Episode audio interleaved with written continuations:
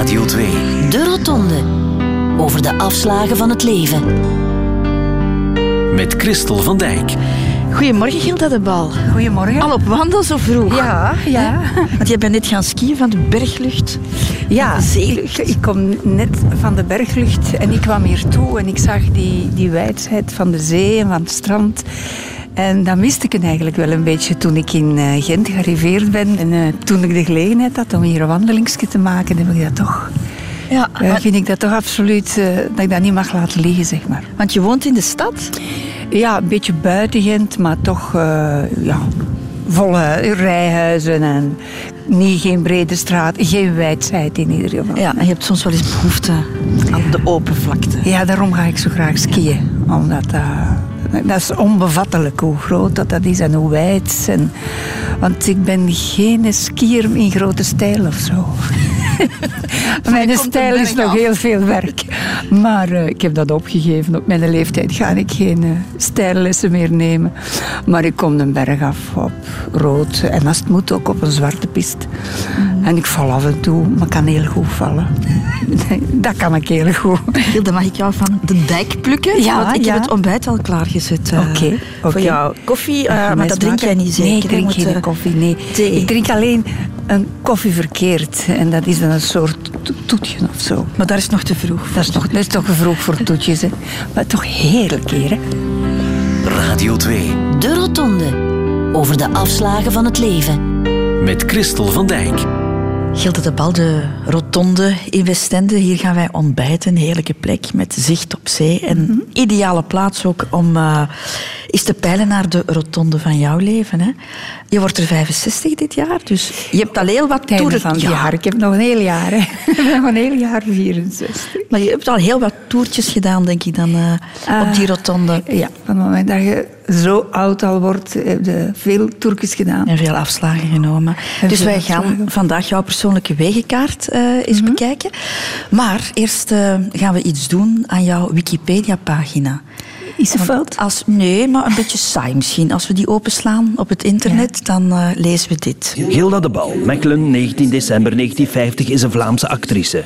Ze studeerde drama aan het conservatorium te Brussel. Ze speelde theater bij de KVS, Arca Blauwe Maandag Compagnie, NT Gent en het Toneelhuis. Daarnaast had ze ook rollen in meerdere films en televisieseries. Ja, dat is zo. Hè. We kennen jou als eh, actrice, eh, televisieseries. eh, Rang 1 heb jij gedaan. De Rodenburgs, uh, Kus me. Loslopend Wild, ook meegespeeld in onder andere De. Raasheid der Dingen. Enfin, een hele hoop dingen gedaan. En dat is allemaal juist, maar... Er mankeert nog een beetje persoonlijkheid in die Wikipedia-pagina. En eh Han Koeken, onze stand-up comedian en de man die eh, zich bezighoudt met de Wikipedia-pagina's van onze gasten, heeft er dit van gemaakt. Gilda de Bal, geboren op 19 december 1950 te Mechelen. Ze groeide op als enig kind in Huizen de Bal en daar was het altijd de zoete inval, weet jeugdvriend. Iedereen was welkom. Eten, drinken, lachen, ja, plezier maken. God, ja, eh, ja, dat hield gewoon niet op. Nee, nee, het was er echt, echt enorm leuk te zijn. Bij het Mechelse toneelgezelschap Jong maar Speelde Gilda haar eerste theaterrol. Samen met haar vriendin Renilde. Wij zijn begonnen toen wij drie jaar oud waren en speelden wij Cupido. Al had Gilda voor deze eerste performance toch een extra duwtje in de rug nodig. Ze werd door haar vader op de planken gesleurd, letterlijk. Dan heeft ze het dan toch maar gedaan. Geen katje om zonder handschoenen aan te pakken, die Gilda, weet ook jeugdvriend Mark. Het viel niet op dat het een meisje was eigenlijk. Ze kon eh, serieus uit de hoek komen als, eh, ja, als qua jongen. Ja. Een stoere kwajongen zonder koudwatervrees. Dat bewees ze ook op vakantie aan zee. In het ijskoude water, plonsen in het water en daarin in eh, spartelen en doen en lopen. Eh, ja, eh, ik bleef daar mooi aan de kant zitten, want daar was het veel warmer. Maar de jonge in Gilda zou al snel plaatsmaken voor de sensuele vrouw die furoren maakte als dansende go-go girl in Dancing Number One in Mechelen. Gilda wilde echter meer dan dansen op het podium. Haar ouders boden haar nog even weerwerk, maar het podiumbeest was te sterk en op haar 21ste ging ze naar de toneelschool te Brussel. Ook daar stond ze meteen haar mannetje, weet medestudent Luc de koning. Een zeer mature madame die al, eigenlijk al toen al wist wat ze waard was en wat ze kon. Cupido had haar volgeraakt in haar theaterhartje. En vanaf toen was ze voorgoed verkocht aan de planken. En de rest is history. Ja, in een notendop. het is een beetje een andere geschiedenis, maar het is toch ook jouw, Ja, ja, ja. Toch ook jouw geschiedenis. Eh, we gaan die verschillende stappen vandaag even bekijken. Maar eerst een qua jonge gilde. Dat weet ik eigenlijk niet zo, ben ik me eigenlijk niet zo bewust van. Maar ik, ben, ik heb geen bang van koud water, sowieso niet. Heel veel maanden per jaar douche ik koud in mijn tuin buiten. Heb jij een douche in en je daar tuin? word ik heel vrolijk van. Ja, ja, ja. Mijn man verklaart me gek, maar dan zit hij zo achter het venster van... Jij bent echt zot. Maar daar word ik heel blij van. Ja. Wat mij ook opviel, een go-go-danseres. Ja, dat is een heel verhaal. Dat was toen mode. Ik was maar 16 jaar en ik danste in een club. Maar dat klinkt nu allemaal zo... Ja, dat klinkt alsof je daar zo op een podium, schaars gekleed, Ja, staat dat was, het, dat was het ook. maar dat was mode toen. Elke club die, zich, die een beetje standing had, die had een go-go girl. En ik danste daarboven nog met een neger. Dus dat was, ik was 16 jaar. Ik mocht niet alleen naar het café, want je moest 18 jaar zijn. Dus mijn ouders gingen mee. En mijn vader zat daar, want dat was dan dansen van, wat zal ik zeggen, gingen toen vroeger uit de mensen van negen tot één uur of zo.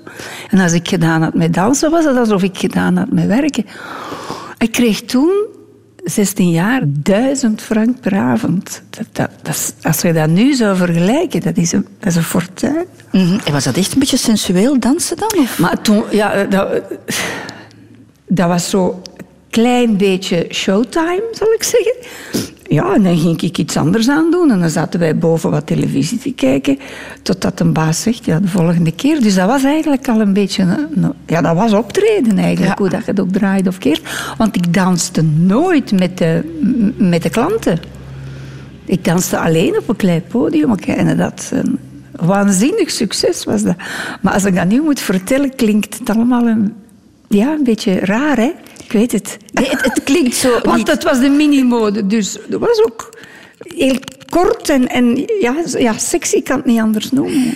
Ja, maar ik had vroeger, vroeger, vroeger eh, graag danseres geworden. Ah ja. Maar dat zagen mijn ouders helemaal niet zitten, want dan zeiden ze... eh, als je 30 jaar bent, zit je zonder werk. En ik, oh, dat maar actrice, maar dat mocht ik ook niet, hoor. Gilde de Bal, jouw kinderjaren? Je was enig kind. hè? Ja, ja. Eh, ik zeg in het kort, mijn ouders waren fabrieksarbeiders. Mijn moeder was een boekbindster en mijn vader werkte in de industrie diamant. Dus ze waren alle twee arbeiders. Woonden in een klein huisje, daar ben ik geboren. En mijn eerste grote switch heb ik gedaan voor ik twee jaar was, want die zijn plots zelfstandig geworden. En die hebben een winkel open gedaan in het pal in het centrum van Mechelen. Dus van een arbeiderskind ging ik ineens, zonder dat ik het... Ik ben twee jaar geworden in die winkel. Was ik ineens een kind van zelfstandigen. Dat klonk ineens helemaal anders. Dus eigenlijk een heel kleine familie, hè? geen broers, geen zussen. Je hebt jezelf dan moeten leren bezighouden. Ik had geen keuze. Mijn ouders stonden altijd in de winkel. Maar er was, er was een grootvader. Die heel ja, mijn, mijn ouders hadden mijn groot... Mijn vader is afkomstig van Laren bij Geel. Als ik dat zeg, dan bedenken de mensen zich altijd eventjes. En eh, op een zeker moment was die mens ziek en alleen. En eh, hebben ze die niet ziek gevonden in zijn huis in Laren. En hebben ze gezegd, dat gaan we niet meer doen. Hebben ze die mee naar Mechelen genomen. Hebben ze die echt heel oud verplant, maar die vond dat geweldig. Die had zijn eigen krant, die had zijn eigen stoel, die had zijn eigen slaapkamer bij ons. En dat was mijn eeuwige babysitter. Ja, en die had zijn kleindochter dicht bij hem. En die had zo'n kleindochter. En dat was, als mijn ouders dan weggingen... De babysit was er altijd, dus zij waren heel vrij ook. Dat zal misschien ook wel een beetje berekend geweest zijn als ze die naar Mechelen gehaald hebben, dat weet ik niet. Dan moest ik gaan slapen en ging ik slapen.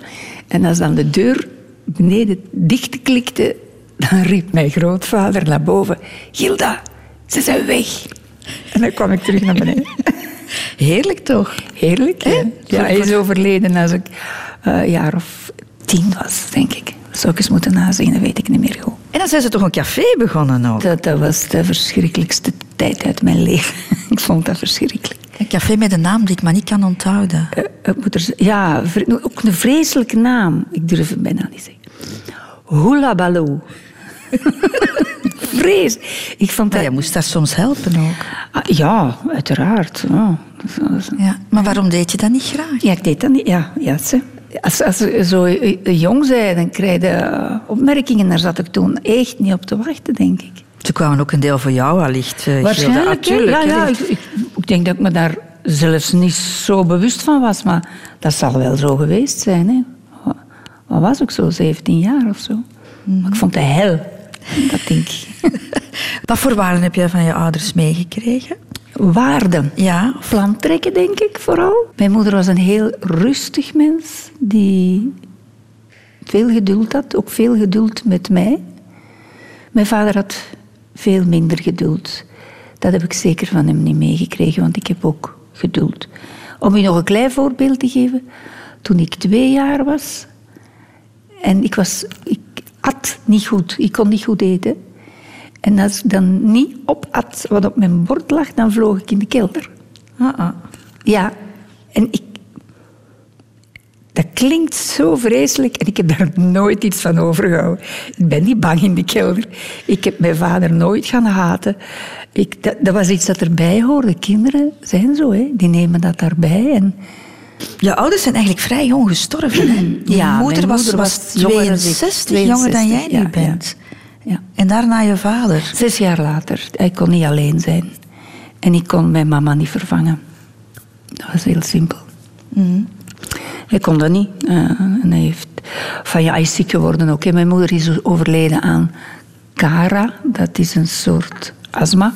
Waardoor ze een hartaderbreuk heeft gekregen. En ik stond eh, drie weken voor een première met een hoofdrol. En ineens knip en mijn moeder stierf. Dat was eigenlijk ook een kantelpunt. Dat, dat, dat, dat, is, dat was moeilijk.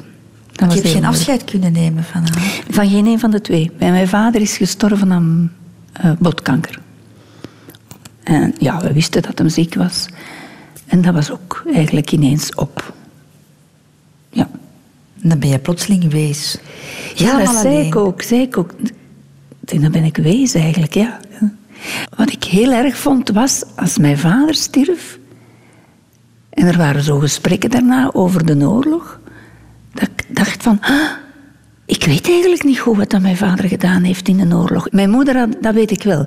Mijn moeder had een, een orkestje, een jazzorkestje met haar vader, haar moeder en haar zuster. En onder hun vieren zijn die jazz spelend de oorlog doorgekomen en alle bals gedaan.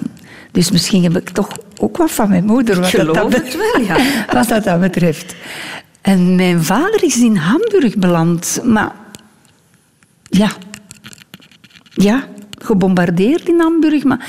En dan denk ik, oh, ik heb niet goed geluisterd en ik kan dat nu aan niemand meer vragen.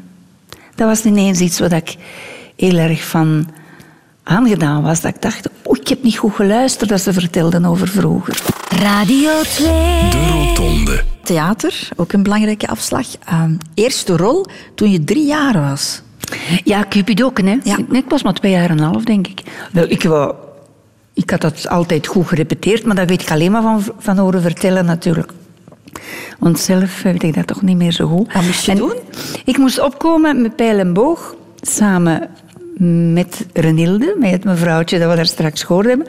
Vooraan op ons knie gaan zitten, met dat pijltje en dat boogje. En naar de zaal kijken, dat was al dat we moesten doen. En blijkbaar eh, was het generale repetitie. Ik wou dat niet meer doen.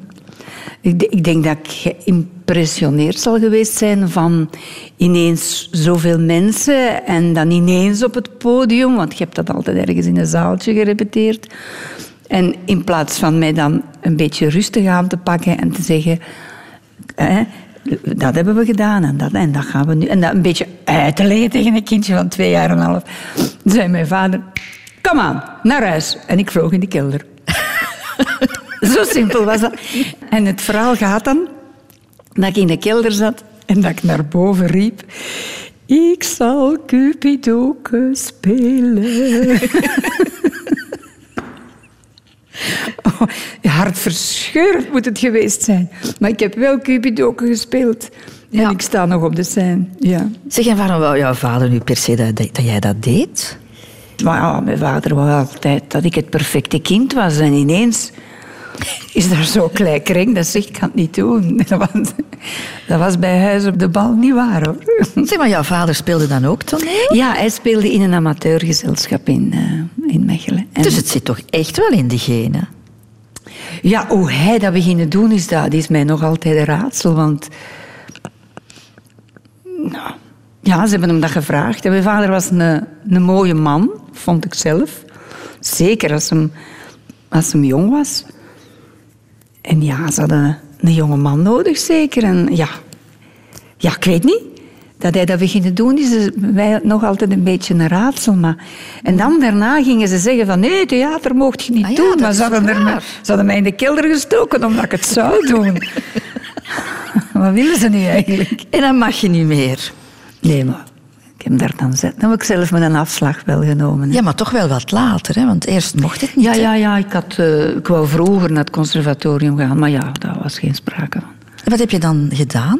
Oh, wat heb ik gedaan? Eh, eh, humaniora afgemaakt, gelijk iedereen. En dan in de winkel gewerkt eerst, daarna in het café gewerkt en dan naar het conservatorium gedaan. Dus ik heb een, een stop. Ben niet, ik moest wachten, omdat ik niet mocht naar het conservatorium gaan. Maar dan op 20, 21 jaar dan. En dan, dan wel. Ja, 21 ja, dat, was belachelijk, maar dan was ik meerderjarig, zo gezegd. Maar dan is dat ook zonder problemen gegaan ook. Hoor. Eh, ik denk dat ze vooral eh, vonden dat ik te jong was of zo. En jij hebt je nooit verzet? Nee, ik was, nee. ik was misschien een qua jongen, maar... Nee, ik, ik denk dat ik het berekend gedaan heb. Van, ik ga nu dit doen, en ik ga nu het café helpen... en dan ga ik doen wat ik graag doe.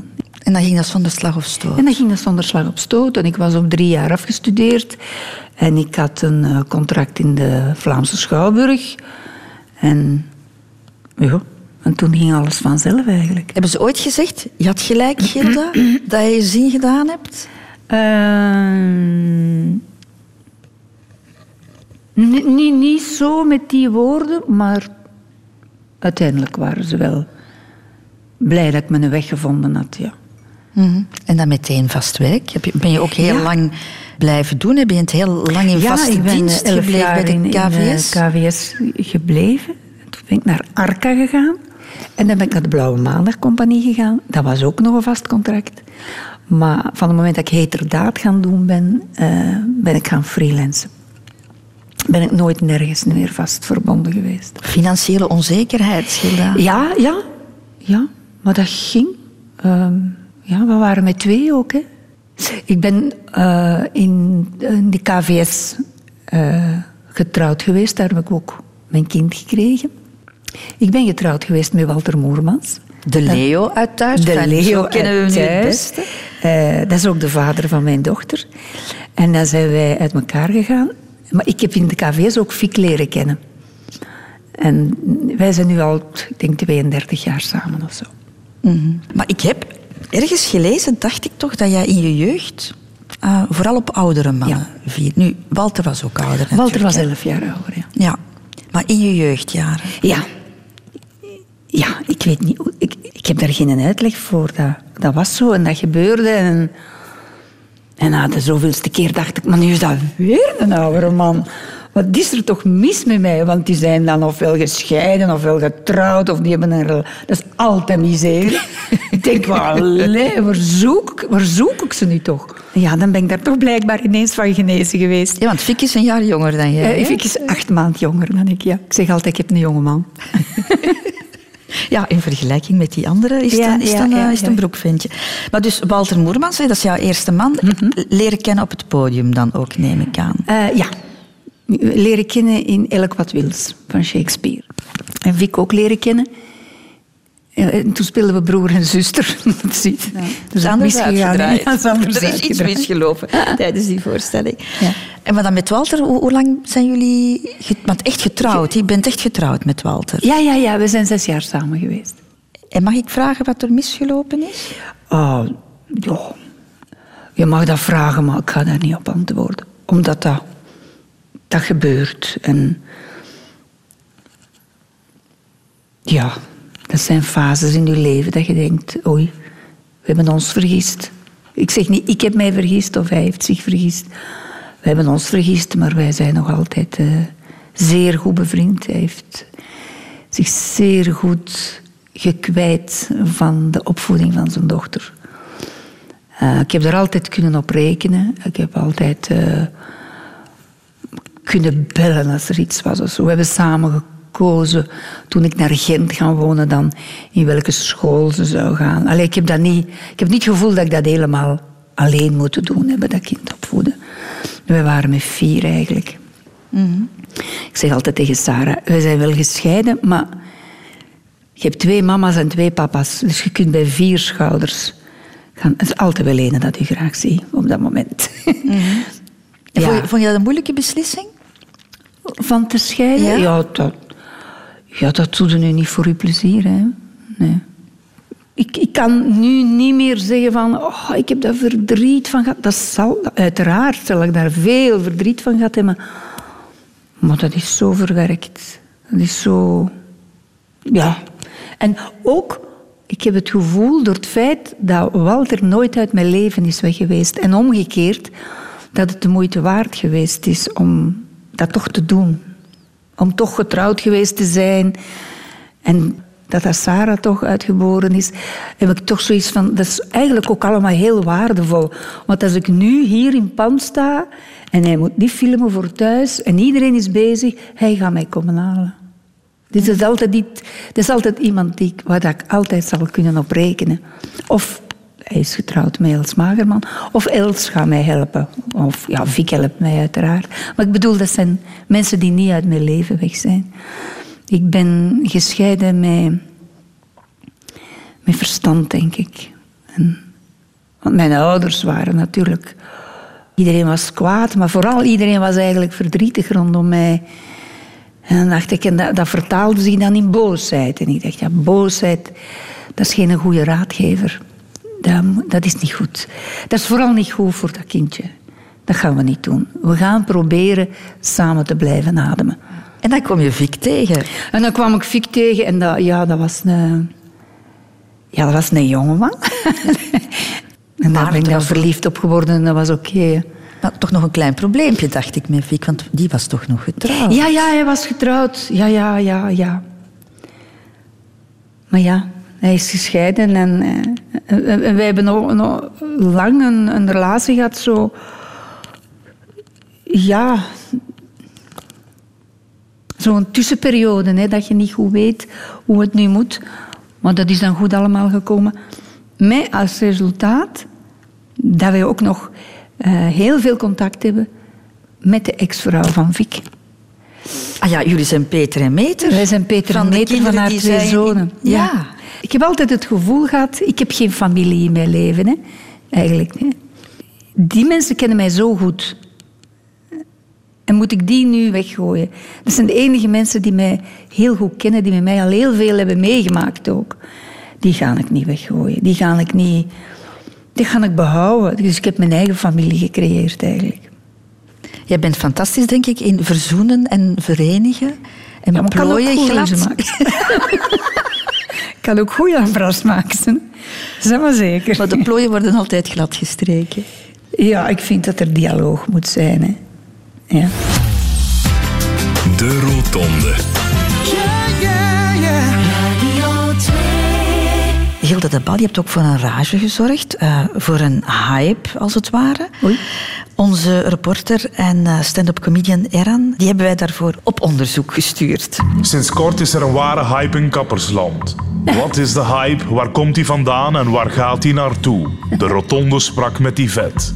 Kapster. Ja, ik heb al twintig jaar een kapsalon hier in Gent. En nog nooit, nog nooit hebben we zoveel vraag gehad naar een bepaalde haarkleur als het laatste jaar. Op zijn minst twee mensen per dag vragen erachter. Hè? Per dag, hè? Behalve de maandag, want dan zijn we gesloten natuurlijk. Hè? De kleur is een waar begrip geworden bij alle kapperszaken en hun klanten. Er worden zelfs overal ten lande workshops georganiseerd om deze haarkleur te perfectioneren. Iedereen wil dat nu, hè, meneer? Tot een jaar geleden wilde iedereen nog hetzelfde als eh, Jan Leijers. Maar nu is dat passé. Leijersgrijs is oud en Gildagrijs is in. De hype is zelfs zo groot dat niet enkel de brave burgers in de rij staan. Yvette krijgt ook dagelijks enkele BV's over de vloer, die geduldig wachten op hun koepje Gilda Grijs. BV's dat ik nu al ken, amai zeg. Bij sommigen lukt dat eigenlijk al heel goed. Eh, bij Stanny Kretz bijvoorbeeld, bij Carrie Goossens en Jean-Pierre Van Rossem. Dat is goed gelukt, dat Gilda Grijs. Maar ja, het zijn nog andere BV's die willen, maar dat begin ik niet aan. Ze. Piet Duizendruit heeft mij gebeld, Philippe Geubels en zelfs Karen van K3. Maar dat is toch echt moeilijk. Maar hier eindigt het niet.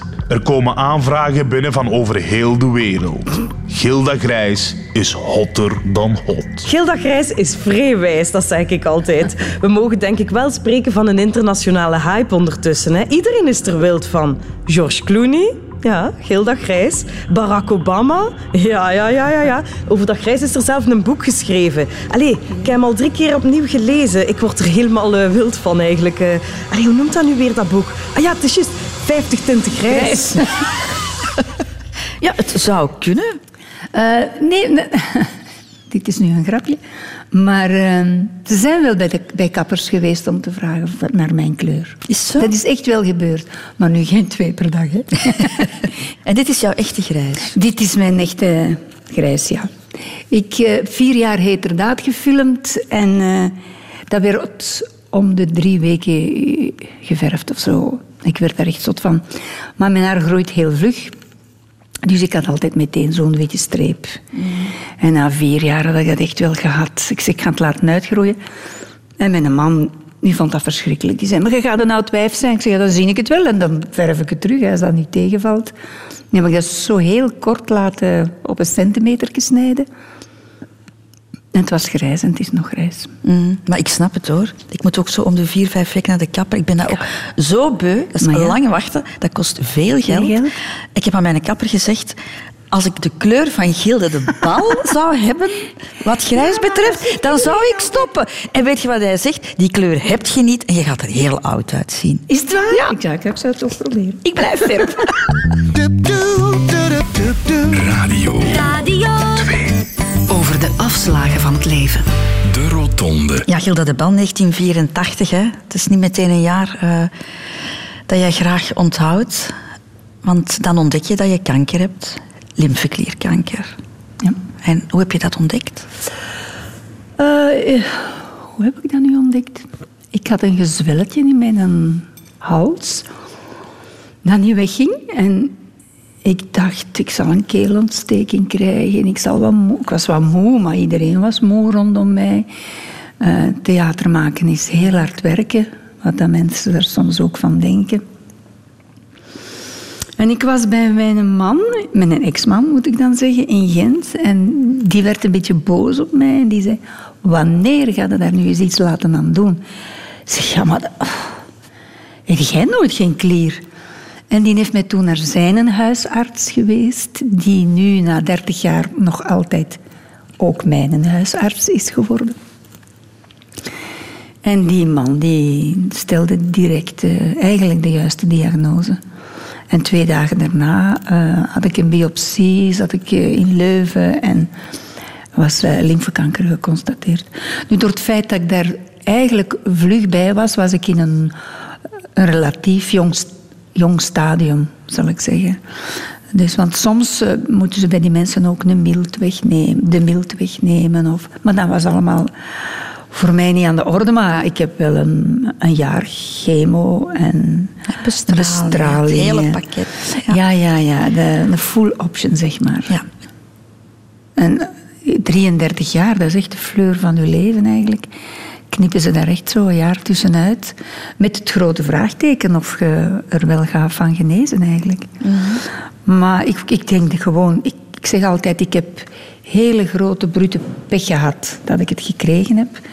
Maar ik heb zoveel geluk gehad dat ze mij kunnen genezen hebben. Meestal probeer je in zo'n geval oorzaken te zoeken, hè? Ja, maar dat heb ik opgegeven. Maar heb je dat geprobeerd? Ja, ik Van heb dat waarom? geprobeerd, waarom? Wat heb ik verkeerd gedaan? Wat heb ik verkeerd? Ja, nee, ik heb, ik heb dat geprobeerd natuurlijk. hè. Maar ik heb dat opgegeven.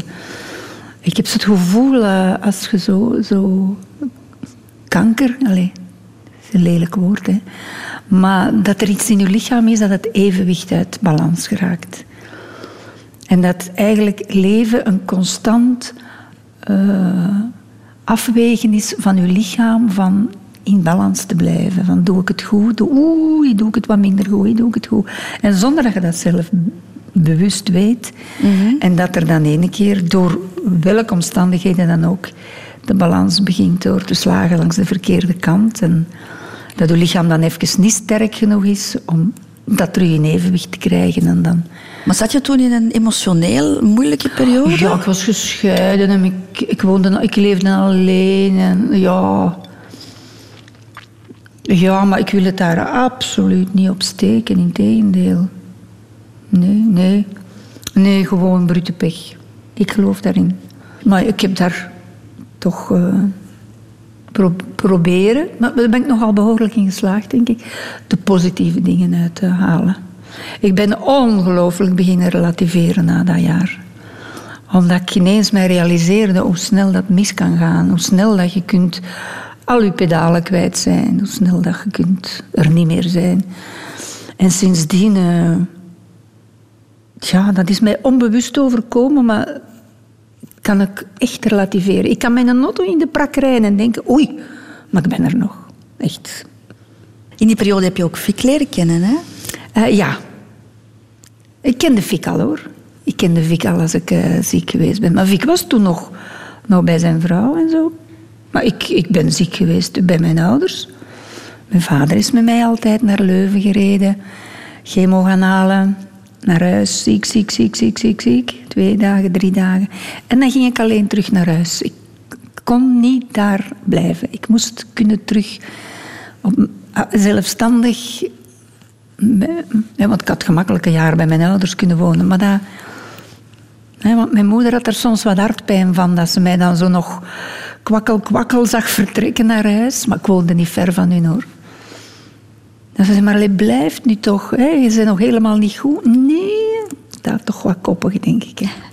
En dan waren we toch alleen naar huis. om- En, dat kind mee ook. dat toch alleen, allee, ja. Maar ja, die eerste twee, drie dagen kun je dat alleen niet oplossen. Hè. Allee, ik kon dat alleen niet oplossen. In interviews spreek je altijd zo over je broze lijf. Ja, mijn, mijn lijf is ge- gekwetst door, eh, door de chemo. Eh, ik heb dat gevoel, absoluut. Eh, ik heb een beetje anders moeten gaan leven ook. Dat was ook een afslag. Ik drink niet meer. Nu, niet dat ik vroeger eh, veel dronk of zo. Maar ik drink niet, eigenlijk. Ik rook niet meer. Ik rookte vroeger wel. Ik probeer genoeg te slapen. Anders lukt het niet goed. Anders word ik te rap moe en dan functioneer ik niet meer goed. En, en dan, ik, ik, heb al, ik zeg altijd, eh, mijn dochter zegt het zo schoon. Ze zegt, mama, jij zei, ik vind het zo schoon, jij zei een Alfa Romeo. Dat ziet er fantastisch uit, maar dat mechaniekje trekt op niks. dat vind ik niet zo goed gevonden. Daar komt het op neer eigenlijk. Maar ben je nu ook sneller in paniek als je iets voelt? Mm, eigenlijk niet. Nee, want ik denk altijd als ik iets voel, denk ik altijd... Boh, zal wel niks zijn. Vic daarentegen, dat is, dat is een alarmbel naast mij. Als ik een verkoudheid heb of... Oh, het belachelijkste het eerst, die is heel, heel alert. Ook vermoeiend. maar heel goed bedoeld, hè. Heel goed bedoeld, hè. Mocht je je leven kunnen herschrijven, Gilda, zou je dan dat hoofdstuk erin laten? Als ik zou weten dat het zo afloopt, gelijk het afgelopen is, oh, zou ik het erin laten. Maar met de rekening die ik dat ik daarna gekregen heb, zou ik het eruit laten. Maar dus nu vraag je wat dat je zou doen. Hè. Ik heb er wel heel veel uit geleerd, uit dat jaar. Het is een zeer grote levensles geweest, dat wel. Dus misschien zou ik het er wel in laten. Radio 2. Over de afslagen van het leven. De Rotonde. Gilde de Bal, we hebben het al even over, eh, over jouw dochter gehad, hè? Over, over Sarah. Eén kind ook. Ja, dat heeft de natuur zo beslist. Ik wou nog wel, omdat ik altijd enig kind geweest was, dacht ik, dat wil ik mijn kind niet aandoen. Maar ja, ja dan niet. Hè. De natuur zei, heeft het ook te maken met die kanker die je gehad hebt? Ja, de dokters eh, hadden zoiets van, je moet dat, je moet, jij moet dat nu niet meer doen. Was dat een makkelijke beslissing? Eh, ik had toen al zoveel meegemaakt dat ik dacht. Ja. Maar zij telt voor twee, hoor. Maar Vic heeft zelf Die geen zelf kinderen. geen kinderen, nee. Dus door voor Maar jou die te heeft kiezen... Sarah met, met evenveel liefde opgevoed. Ah, ja. Mee alsof het van hem zou zijn. Ja, maar dus door voor jou te kiezen natuurlijk, wist Ja, hij ja, ja. meteen van oké, dat, eh, dat komt er ja, niet want meer. hij had een leven zonder kinderen gekozen eigenlijk. Maar dan voor mij te kiezen, kreeg jij een optie bij. Hè? Hij, hij wou geen Hij wou liever geen kinderen in zijn leven. Maar ja, als een vrouw kiest met... Ja, het was dan maar één, maar zo zijn er vrouwen met verschillende kinderen. Dan, eh, dat, is, dat is een afslag in je leven eigenlijk. Mhm. Dat is waar. Ik vond dat ook nogal moedig misschien, want ik heb toch een verantwoordelijkheid waar dat je zelf niet voor gekozen hebt. Mhm. Allee ja, door voor mij te kiezen heeft hij ervoor gekozen, maar ja, dan wordt het moeilijk. Hè. Mhm. Ja, en Sarah had er ook niet voor gekozen natuurlijk om plotseling een nieuwe papa of een stiefpapa in haar maar leven te krijgen. hij is nooit geen nieuwe papa geweest. Hè. Hij, was, hij was een, eh, een surplusje, iets dat ze erbij kreeg. En eh, Els ook eigenlijk, iets dat ze erbij kreeg in haar leven. Zij zei vroeger wel eens, hoe dat jullie nu ooit samen kunnen leven hebben. Mama, dat snap ik niet. Papa en jij, dat kan toch niet? Dat, dus zij is daar zo... Zij vindt dat helemaal goed zo. Ze heeft zelf ook nog wel zo. twee halfzussen. Hè? Zij is niet echt Ja, alleen, ja, ja, maar dat is heel goed. Hè. Haar, haar halfzussen, dat is... eh, Ja, ja, die hebben we haar voorgeschoteld als ze een jaar of vijf was. Want wij zagen die kinderen niet meer, door omstandigheden. En dan de oudste van die twee, die stond ineens eh, aan de deur bij Walter. Alleen nee, niet aan de deur, maar ineens daagde die terug op in zijn ik, leven. het is de, de, twee, de twee halfzussen zijn de kinderen van Van Walter met Janine Bischops. hè? ja. De twee, ja. En die oudste, die, ja, die zal ineens behoefte gehad hebben aan haar papa. Maar toen hadden we zoiets van, oh fuck, nu moeten we tegen Sarah gaan zeggen dat zij twee zussen heeft. En, en zij weet dat niet. We hadden haar dat nooit gezegd, maar dat had ook aan niemand gevraagd. Omdat we die kinderen niet meer zagen in die periode.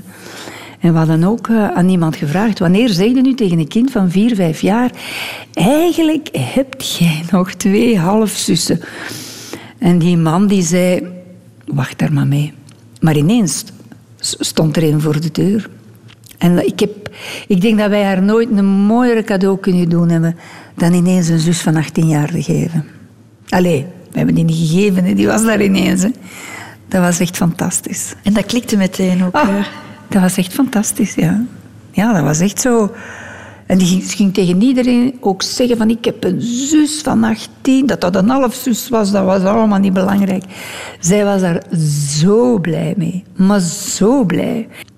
En dan de ander is een beetje later gekomen. Dus ze, heeft, ze is nu heel blij met haar twee halfzussen.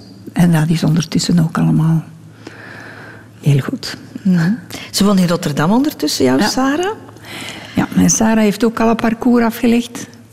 Ze heeft de eh, Latijn, eh, wiskunde, Grieks-Latijn, wat heeft ze allemaal gedaan? Dan is ze naar Sint-Lucas gegaan. Ehm, en toen had ze nog altijd niet van theater gesproken, want als er van theater gesproken werd, zei ze dat ze dat nooit ging doen. Die miserie ging ze niet over haar kop trekken, want ze zag dat op vier eh, bij vier mensen. ja. Hè? Mama en papa en, en, en, hè? en de, de, de bijbehoren van de mama en papa. Allemaal acteurs, allemaal in die wereld. En, zij, en hoe meer dat ze het zei, hoe meer dat ze het wou, denk ik. En na als ze 18 was zeker, ging ze naar de studio. Maar dat was een schok. Dat, allee, dat had ik ook niet verwacht, dat ze dat wou doen. Ja. ja. En dan is ze twee jaar studio gedaan. En dan is ze naar eh, Amsterdam vier jaar regieopleiding gaan doen. En ze is daar blijven plakken. En ze is daar blijven plakken en ze heeft een fantastische Hollandse man, waar ze al acht jaar mee getrouwd is. En ze woont nu in Rotterdam. Dat is heel goed. Allee, dan heb je één dochter, Hilde, en dan trekt die zo ver weg. Ja, maar eh, als, zij, als zij blij is, ben ik ook blij. Als zij gelukkig is, ben ik ook gelukkig. We hebben onze babysit naar haar gestuurd. Nee, dat meende niet. Ja, ja onze babysit is William Boeva, stand-up comedian. Ken je William Boeva? Ja. Ja? Ik denk dat het een fijne ontmoeting was. Ik kom eh, u even babysitten op u. Hè. Eh, is, is dat goed voor u? Dat is goed, ja. Jij mocht geen babysitten op mij, hè? Ik ga gewoon eens met de, de deur in huis vallen. Eh Gilda de Bal, als je ze nu zou kunnen samenvatten in een paar woorden. Dus een, veel grotere schelm dan dat ze eruit ziet. Dat zou ik zeggen in ene zin dat mijn moeder is, ja. Nu ben ik al heel benieuwd. Ik vind mijn mama eigenlijk, eh, zoals dat ik ze ken, heel geestig. En ehm, af en toe kan ik denken, kijk, moest ik ze niet kennen, zou ik denken dat ze van adel is. Of dat ze een soort aristocratische achtergrond heeft. En misschien is dat soms een beetje iets wat je zou kunnen lezen als gereserveerd of ehm, afstandelijk misschien zelfs. En ik denk soms te zien dat een oorsprong daarvan veel meer een soort verlegenheid is. Hoe is ze dan als, als moeder? Soms zo zot als een achterdeur. Vorige, nee, dus een paar weken geleden heb ik me nog wel bekend in mijn broek gepist van het lachen met mijn mama. Ze heeft moeilijke voeten. Gaat daar schoenen mee kopen, dat is binnen vijf minuten eigenlijk een probleem. Want die voeten die kunnen niet in die schoenen en al die schoenen zijn te smal of die krijgen krampen, die voeten. Of... Dus dan zijn er nieuwe schoenen, dan is dat altijd twee dagen. Maar ik denk deze, misschien deze keer toch, ja, nee, toch nee, nee, toch niet. Toch pijn, toch pijn. Ah, waar? Hier en dan is het hier een zooltje. Allee, we gaan een zooltje, we stappen die winkel binnen en ze zegt tegen die meneer, meneer, ik trap een beetje door. En daar begon het en daar heeft het eigenlijk niet meer gestopt. Want ze zei dat terwijl dat ze naar haar voeten keek. Dus ze keek die mensen niet eens aan. Dus die begon al tegen mij... Ja, er kunnen de pilletjes verpakken, maar er moeten geen zolen voor in de schoenen steken. Vervolgens ging ze eh, uitleggen dat ze ging proberen of die zolen pasten. Terwijl dat ze op de bus zat. Omdat ze een voorstelling moest spelen in een andere stad. Maar ze zei gewoon, als ik op de bus zit... Waardoor die mens duidelijk begreep dat mijn moeder haar zolen op de stadsbus ging proberen in haar schoenen steken. dus zo liep dat helemaal uit de hand. En uiteindelijk zijn wij kerend met twee, zij een beetje krom, omdat ze nog altijd heel veel pijn aan haar voeten had. Met twee rap, hup, hup naar de bus, want de bus was bekend vertrokken zonder haar. Is ze soms ook serieus? Absoluut, dat zeker ook. Heb je dan ook veel steun aan? Of? Ik heb het gevoel dat mijn mama zo'n soort rode Batman-telefoon is. Die kun je altijd bellen voor van alles en nog wat. En soms zal ze zeggen, Suske, dat weet ik niet. En dat zijn moeilijke vragen, dat weet jij zelf veel beter. Maar dat kan voor de meest ingewikkelde, ethisch, morele, conflictueuze dingen... waar dat je alsnog niet uitgeraakt zijn, dat ik ze kan bellen. Maar dat kan ook zijn omdat ze heel handig is en dat ik dan een gatje in mijn sjaal heb en dat ik daar een foto van maak en dan WhatsApp. Hoe moet ik dat maken? Als je wilt, je kunt nu nog iets vragen aan haar. Hè? Ik, zou, ik eh, zal haar iets vragen, of ik wil haar iets vragen wat ik eigenlijk elke dag zou willen vragen. Wat ze later nog zou willen worden. En wat denk je dat het is? Ik, als ik het zou weten, zou ik het niet vragen. Zwaar. Oh, heerlijk.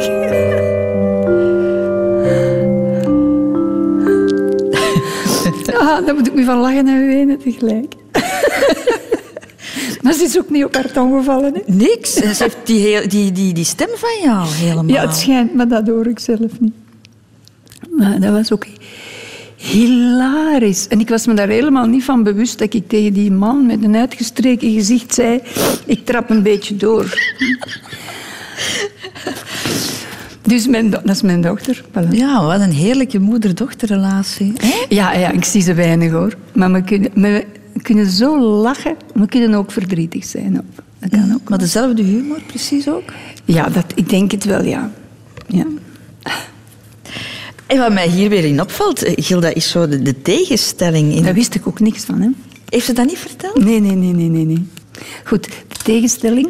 Ja, wat mij ook opvalt in, in dit is een beetje weer, alweer die tegenstelling. Hè? Wat ik in het begin ook zei, van... ah, ik vind jou een hele beheerste en, en je was ook de stilste van de klas, heb je ooit eens ja, ja, gezegd. ja. En dan ga je wel go-go-danseres worden. Ja, ja, En dat soort dingen die... Dat is voer voor een psychiater, denk ik. Kan ik niet op antwoorden. ik weet het niet. Ja, ja, ja, ja ik kan heel eh, stil en, en gereserveerd zijn. Ja, ja. Mhm. Maar bij haar, als ik bij haar ben, lachen wij wel wat af soms, ja. Je hebt een fijne dochter, Gilda. Ik heb, ik heb een fantastische schoonzoon, ook met heel veel humor. Ik ben met liefde omringd, laat maar zeggen. Ik heb een, een man die zo naast mij loopt van... Oh, dat ze maar geen valling krijgt, dat ze maar niet valt, dat ze maar niet dit, dat ze maar niet dat. Als die met mij gaat skiën, dan is altijd in mijn buurt ook. Een rijke vrouw dus. Ja. Ik wil het ook even over jouw ongekende kant hebben. Jij bent heel goed in handwerk. Allee, hè. ik kan naaien. Daar gaan we. Ik kan haken, ik kan breien. Maar vroeger werd dat zo ja, nog, nog geleerd op school ook. Ik heb het ook geleerd, ik heb, maar ik- wacht, ik kan het haakjes, niet. ik heb Sarah haar trouwkleed gemaakt. Zij, eh, zij zei vroeger, als ze zo een jaar of 15, 16 was... Mama, als ik nu ooit ga trouwen... eh, wilde jij dan mijn trouwkleed maken? Ik zei, dat is zeker. Dat ga ik doen voor u. Maar ja, tien jaar later zei ze, ik ga trouwen. En dan, eh, dan heb ik haar trouwkleed gemaakt. En ze kwam af met een prentje van... Hoort nu, hè? Grace Kelly in de film van Rear Window.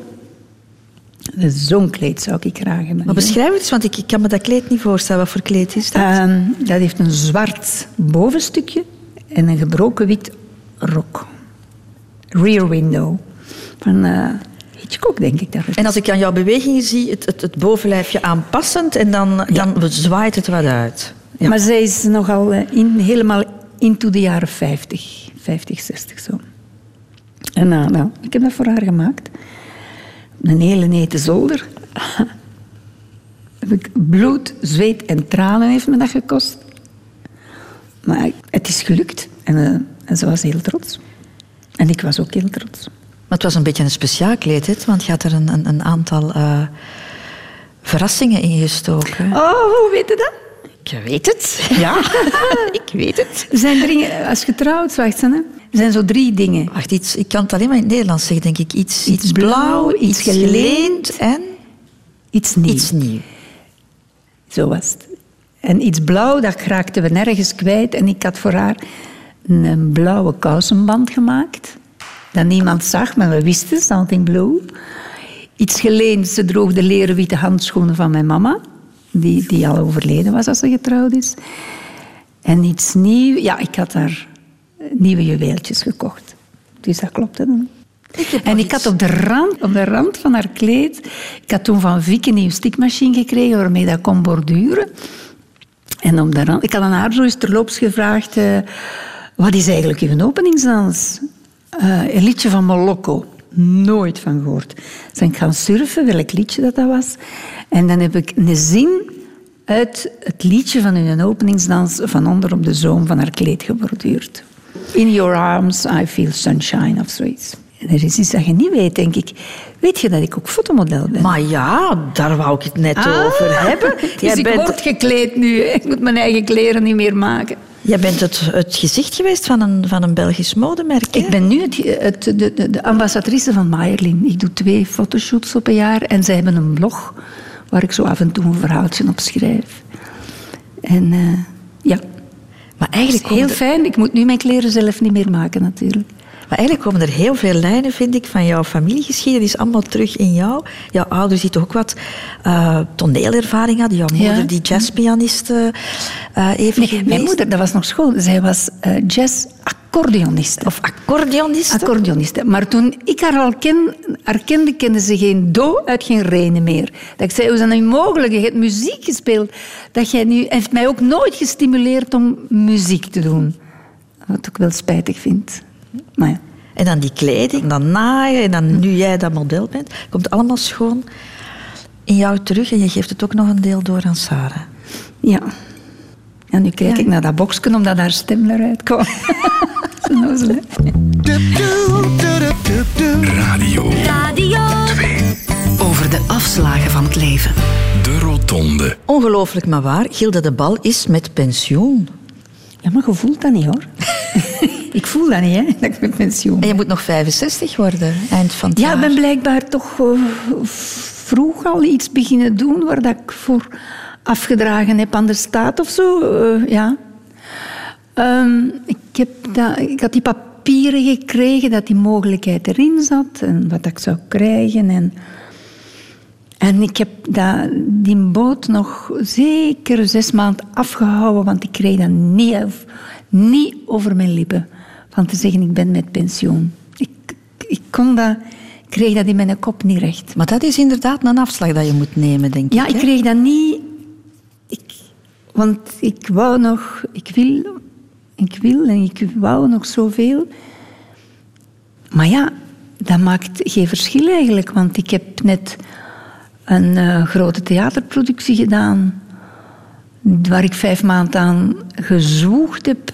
En ja, ik ben daarvoor betaald gelijk normaal. Ik zal strak behoorlijk wat belastingen betalen. Maar ik heb er zoveel plezier aan gehad. En ik heb toen gezworen, ik doe nu nooit meer iets waarvan dat ik denk van, och, misschien valt dat niet mee of ga ik me daar niet fijn voelen. Nou ja, ik ben, ja, ik ben wel met pensioen. Ik vroeg me dat al af, wat is dat nu met pensioen zijn voor een Ja, dat je actrice? één Want- keer, één keer op de maand eh, je pensioen krijgt op je bankrekening. En dat je eigenlijk niks meer moet doen. Ik moet eigenlijk niet Is meer het werken. genoeg om, eh, om van te leven? Eh, het, ik zal het u zeggen, het is 1530 euro of zoiets. Dus dat is niet zoveel. Maar dat lukt wel. Maar dus zit jij nu veel thuis ook? Ja, maar dat kan ik nogal goed. Ik verveel me nog niet te snel. Eh, ik ga nog een beetje filmen voor Loslopend Wild.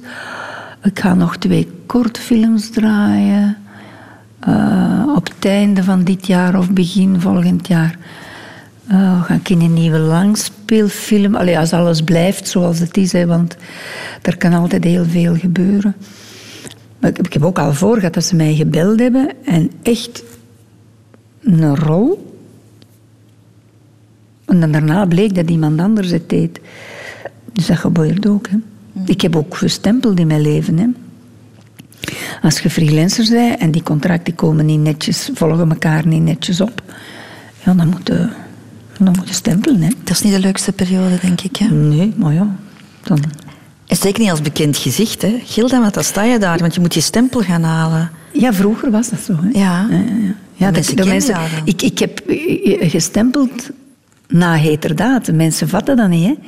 Ik was elke, elke week op televisie in een hoofdrol en ik stond aan het stempellokaal. Maar ik, mijn werk was, mijn job zat erop na vier jaar. En werd je daar dan over aangesproken? Nee, maar je ziet wel dat de mensen kijken. Dat zie je wel. Maar ik heb niet zo... ehm, hoe moet ik dat nu zeggen? Het hangt er soms ook een beetje van af eh, welke rol dat je speelt en in hoeverre dat de mensen u aanspreken. Als je een volkse figuur speelt, dan denkt iedereen dat ze op hun buik mogen kletsen. Maar als je een flik speelt, daar lacht je niet mee. Nee, eh, Matti Tomassetti. Matti Tomassetti, daar wordt niet mee gelachen. En de mensen die zo niks doen van... Ik weet wel wie dat je zei, maar laat ons het maar stilhouden, want jij zei van de BOB. Ja, heel raar. Heel raar is dat soms. Ik herinner me, ik zat eens op een bus. Dat vond ik zo, zo lief. En ik keek... En ik reed... De, nee, de bus vertrok aan een halt. En er stonden zo twee echt oude madammetjes te wachten naar de volgende bus. En die deden alleen maar zo naar mij. En die staken hun duim omhoog. Zoiets samenzweerderig zo. En dat is zo schoon. Dat vind ik veel, veel leuker als mensen die veel tamtam maken er rond. Maar die waren er zo schattig alle twee van. Jij bent goed bezig. Daar hebben de flikken daar. Goed, hè. Ben jij tevreden eigenlijk met je carrière, Gilda? Goh. Ja, er zijn, ik kan er niet de vinger op leggen. Maar er zijn misschien dingen die ik eh, eh, eh, liever had gedaan. Of ik had misschien graag meer gefilmd. Ik heb heel veel theater gedaan. En televisieseries ook, maar niet zoveel maar films. film, nee. Ja, nee, ik heb daar geen uitleg voor. Ik heb eens een keer Hugo Claus gehad die absoluut voor mij koos. En dat vond ik dan ook zo fijn. En heb ik de verlossing gedaan met Hugo. Daar heb ik ook zo'n fijne herinneringen aan. Dat, Helaas Witter Dingen, hè, speel je Ja. een beetje in. dat Ja. was ook leuk, ja. ja. En je weet niet waarom de telefoon niet vaker ging voor dat soort dingen. Nee, maar er zijn ook niet zo altijd rollen voor eh oudere vrouwen, denk ik. Ik weet het niet. Maar ja, ja als er zo één is, kan maar één iemand dat spelen. En als ik het niet ben, is het iemand anders. Hè. Nou, zo gemakkelijk kan jij ermee omgaan. Jij kan Ja. het zo re- Ja, relativeren. ik heb, maar mij- ik, ik, soms denk ik wel, ik ga mijn eigen eens dood relativeren. dat is ook niet goed. Nee, ik denk, denk ja, zo erg is het niet. Oei, het is weg. dat zou ook nog wel eens kunnen gebeuren. De Rotonde. Radio 2.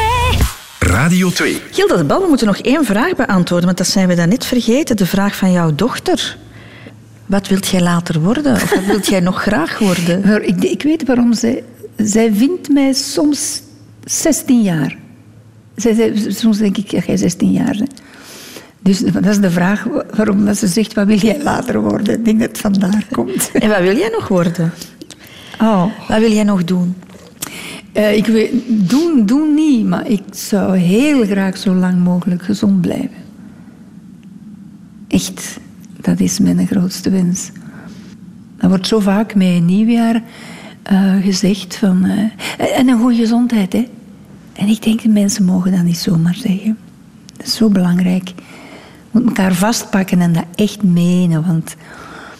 Als dat niet meer marcheert, marcheert er niks meer.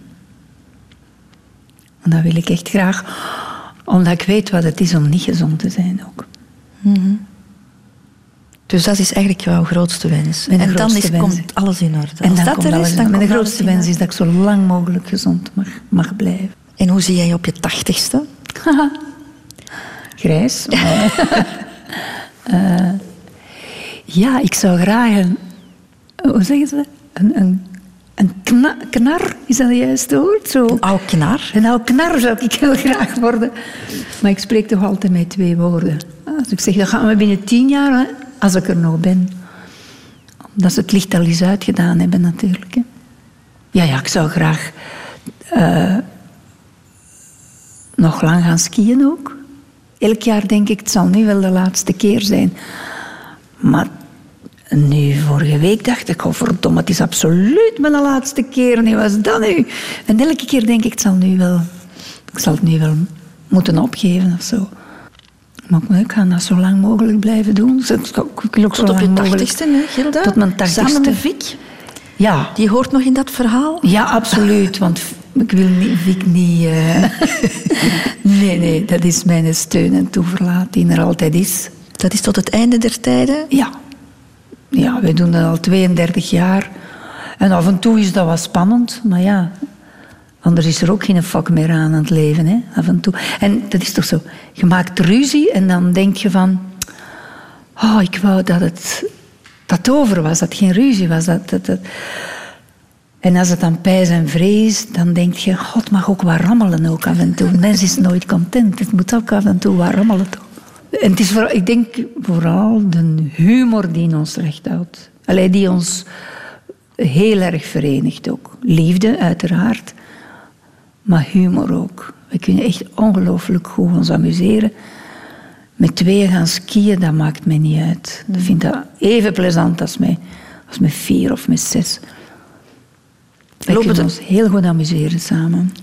Gaan er ook nog kleinkinderen in jouw verhaal rondlopen? Mm, ik wijs dat mijn sloeber dat niet gaat doen. Zij... Nee, ik denk dat zij geen kinderen gaat krijgen. Dus ik denk niet dat ik oma zal worden. Dat dat... Maar ja, en nu vragen mensen altijd... En vind je dat dan erg? En dan zeg ik altijd... Ik kan niet erg vinden wat ik niet ken. Ik zie graag kindjes. Maar ja, als dat niet... Ik ga, het- ik ga het niet doen. Hè. Ze moeten dat doen. Hè. Maar ik denk dat ze dat niet gaat doen. Ik, wil daar ook niet, ik ben ook niet eh, de moeder die zegt... Zeg, maar wanneer word ik nu oma of zo? Nee, nee, nee, nee, nee, nee, nooit. Ik heb dat nooit gevraagd. Ik heb daar nooit nieuwsgierig naar geweest of achter gezeten of zo. Nooit, nooit. En je kan dingen aanvaren die je niet zal krijgen. Maar ja, dat behoort in mijn pakket van relativeren. Hè. Dat hoort daarbij. Het belangrijkste is dat de mensen rondom mij gelukkig zijn.